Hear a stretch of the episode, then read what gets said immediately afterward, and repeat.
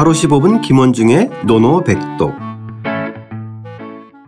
하루 15분 김원중의 노노백독 제381편 22장 관중의 그릇됨 시작하겠습니다. 원문과 구경문 소리내어 따라 읽겠습니다.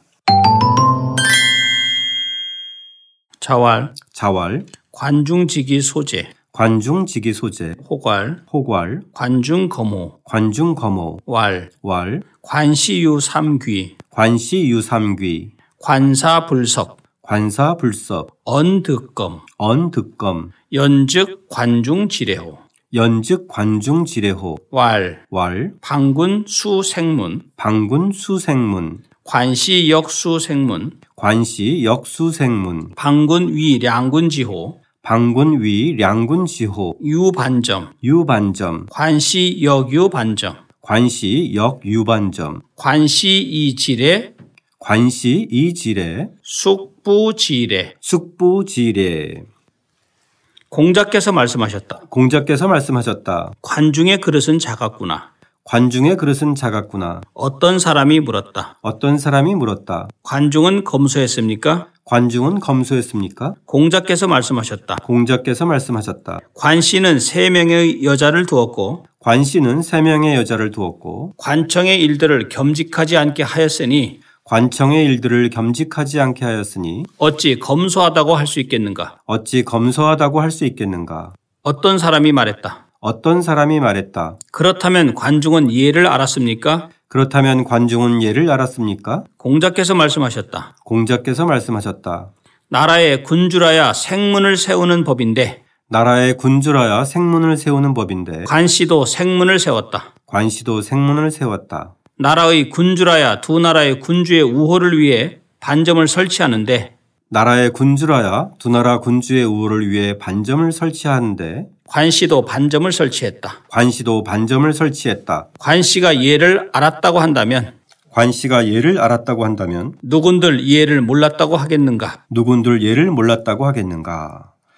자, 오늘은 호흡은 좀 길지만 이제 여기까지 청취자 여러분들이 함께 해왔으니까 예. 이 정도는 이제 도전해 볼 만한 하다고 생각합니다. 그렇죠? 예.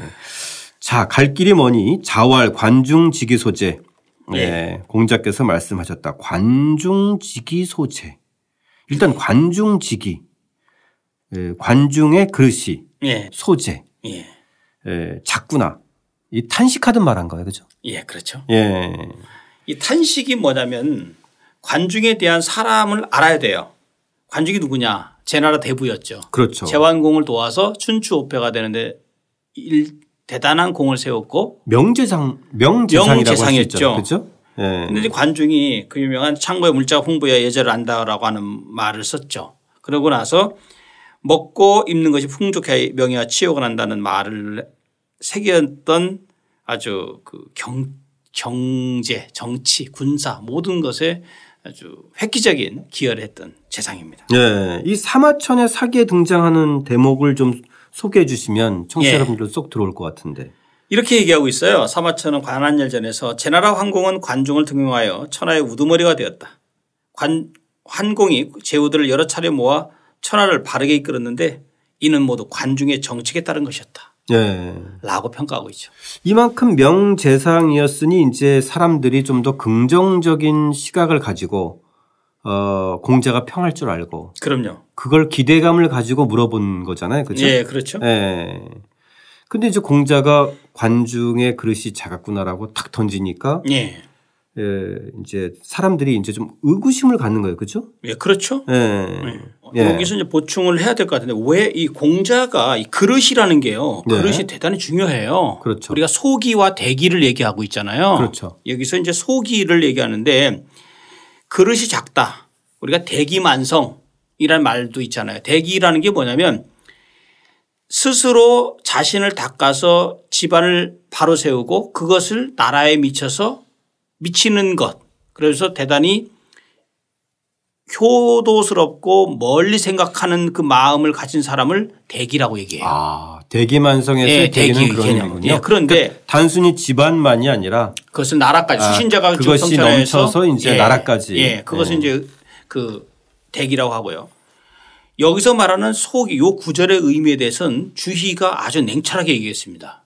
이 그릇의 의미를 국량이라는 말 쓰죠. 네. 국, 예, 국면할 때 이 국자랑 헤아릴 량자 국량 궁, 국량 편천 규모 비협이라고 하는 말을 썼어요. 그러니까 국량 즉 그릇이 저기 치우치고 낮고 규모 그 규모가 비협 아주 낮고 그다음에 그 협소하다. 예. 그래서 불능 정신수의 치주어 왕도 즉 자신을 닦아서 닦지 못하고 결국 닦아서 왕도 정치에 부합되지 이르지 못하는 즉 누구를 군주가 왕도의 정치에 이르지 못하게 만든 것을 의미한다고 주자는 얘기하고 있습니다. 네. 그 말은 공자가 생각할 때 관중이라는 사람은 정치, 경제, 군사 등 이런 데 즉 말하자면 패권주의를 중심으로 해서 했지 왕도랑 거리가 멀잖아요. 아. 그렇기 때문에 예. 공자께서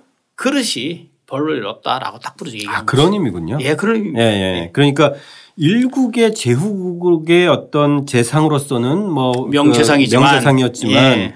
천하 통일의 큰 대업의 관점에서 봤을 때는 네. 역시 예, 패권 패권. 그 힘. 안에 머물렀다. 네.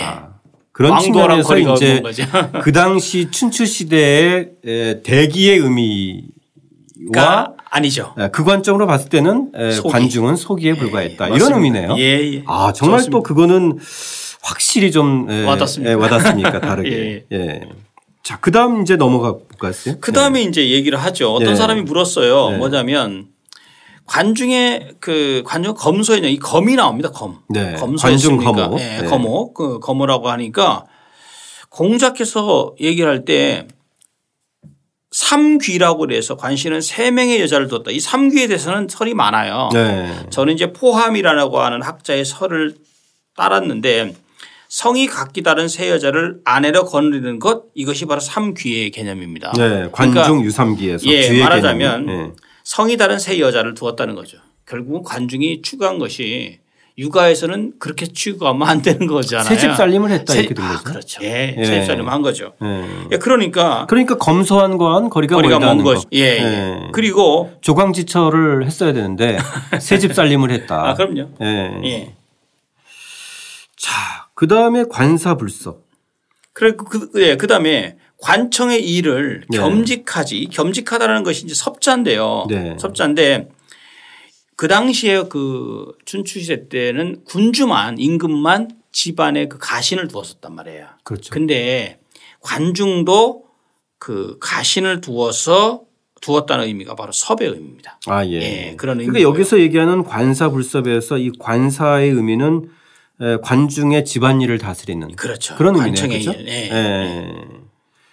근데 이제 그것이 불섭이다. 예. 우리가 이제 섭자는 통섭할 때 이런 거니까 예, 섭- 섭자. 섞이다 하는 건데 그죠? 예. 겸직하지 않은 거네. 그러니까 예. 그만큼 집안일을 다스리는데 사람들을 넉넉히 썼다는 예, 거잖아요. 그럼요. 그죠? 예, 그럼요. 예. 예. 그러니까 이제 검수하지 다섯 않았다. 명이 할 일을 뭐 한 열 명이 했다.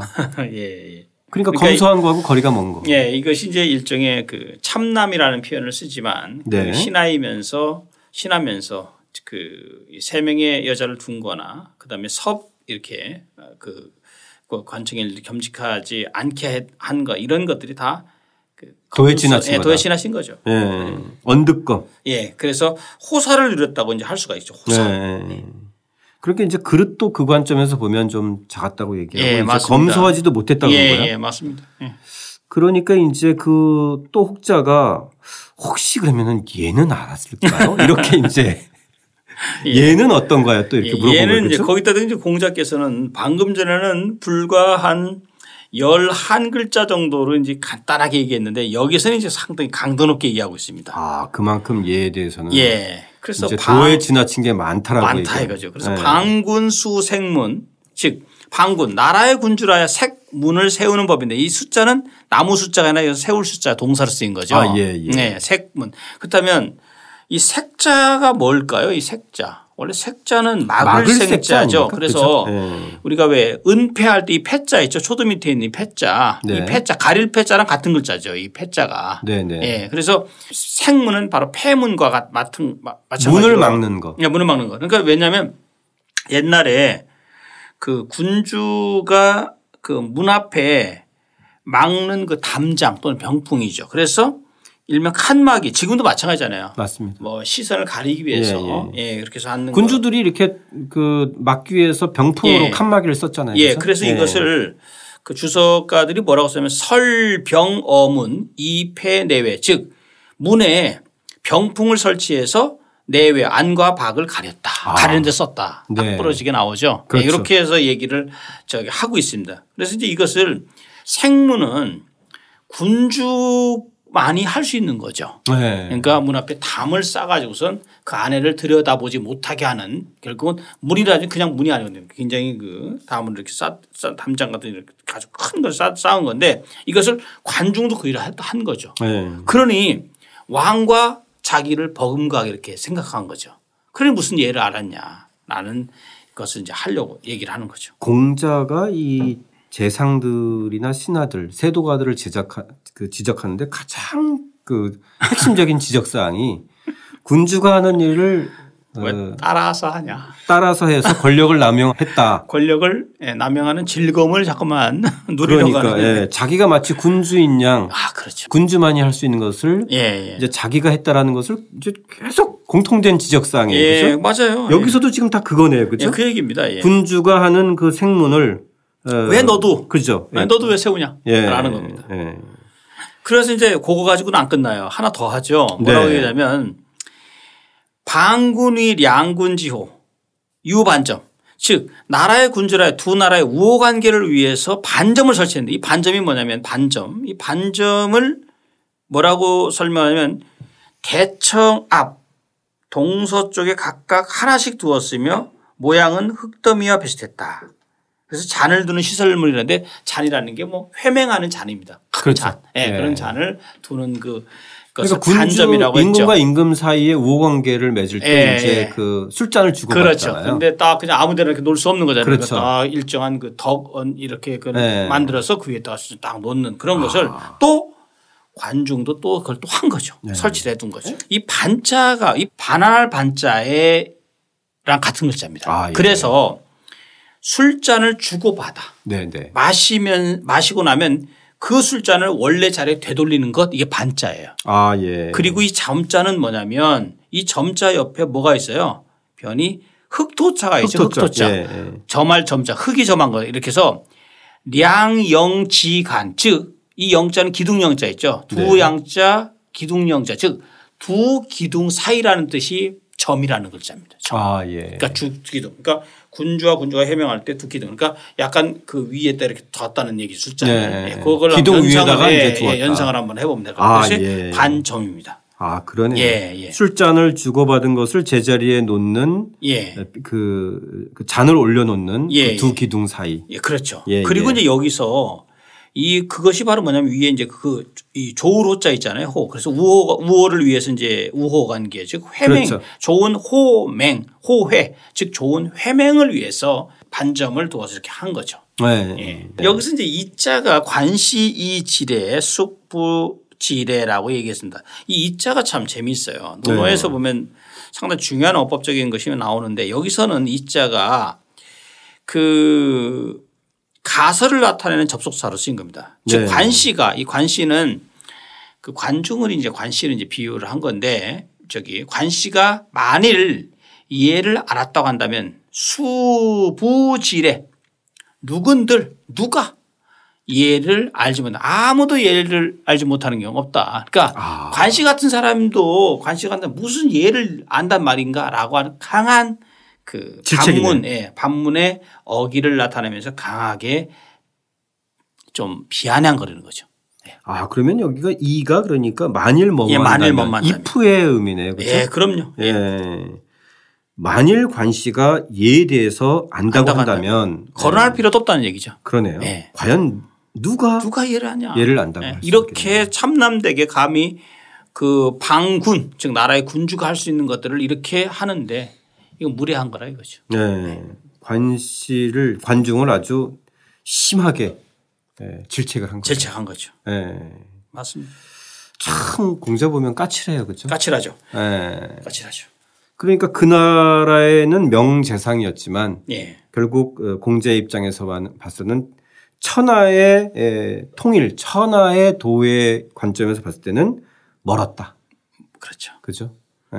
그러니까 공자는 관중의 이 일명 왕과 비슷한 호사를 누리는 행동 그것이 이제 분수를 이제 저기 어겼다 어겼다고 본 거죠. 그렇죠. 예, 그러다 예, 보니까 예, 예. 이렇게 얘기했는데 이러한 비판에도 불구하고 결국은 관중이 이룩한 업적은 예, 지금까지도 회자되고 있는 거죠. 아. 예, 사마천도 그 사기 그 화식 열전에서도 관중에 대해서 대단히 평가를 내렸고 네. 정말 그 관중이 그 이 후의 신분 즉 제후 거의 뭐 왕의 버금가는 그런 권력을 좀 누렸던 것은 아, 예. 대단한 거죠. 이 37번의 각주에 나온 마지막 대목도 선생님 한번 소개해 주시죠. 관중이 없었다면 제 나라 환공의 그 순초패는 불가능했죠. 네. 그래서 사기 관한열전에서도 그런 얘기를 하고 있고요. 네. 관중이 세상을 떠난 뒤에도 제 나라에서는 그 정책을 따랐고요. 그래서 어떤 다른 제후국보다 강했죠. 아, 예. 관중이 죽고 그다음에 뒤이어서 환공이 죽고 나서 제나라가 몰락했던 것이지 관중이 있었을 때는 제나라야말로 정말로 막강한 그런 그 위상을 구축했었죠. 예. 예. 관정이 죽은 뒤 100년이 지난 뒤에야 안영이 등장했다. 그만큼 명제상은 100년 뒤에나 나왔다라는 의미네요. 그죠? 맞습니다. 예. 예. 예. 자, 그런 에, 명제상을 공자는 또 공자의 관점에서 에, 또 까칠하게 확실하게 좀 지적을 하고 있는데 그 나름의 의미는 확실히 오늘 알았던 예. 것 같습니다.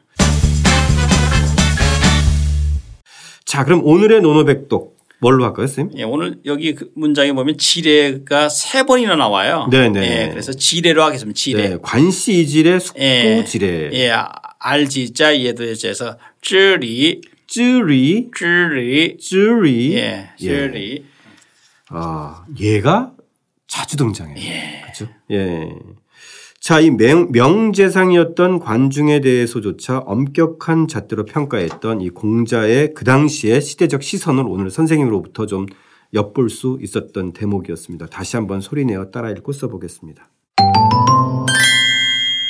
자왈 관중직이 소재 호괄 관중거모 왈 관시유 삼귀 관사불석 언득검 연즉 관중지례호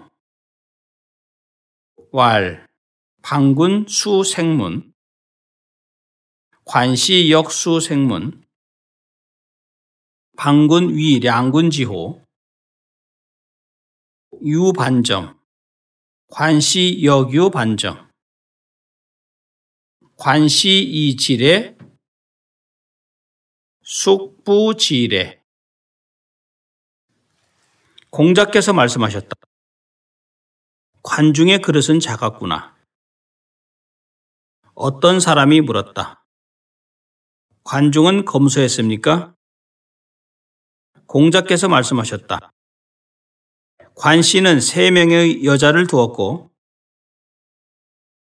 관청의 일들을 겸직하지 않게 하였으니 어찌 검소하다고 할 수 있겠는가? 어떤 사람이 말했다. 그렇다면 관중은 예를 알았습니까? 공자께서 말씀하셨다. 나라의 군주라야 생문을 세우는 법인데 관 씨도 생문을 세웠다. 나라의 군주라야 두 나라의 군주의 우호를 위해 반점을 설치하는데 관씨도 반점을 설치했다. 관씨가 예를 알았다고 한다면 누군들 이해를 몰랐다고 하겠는가?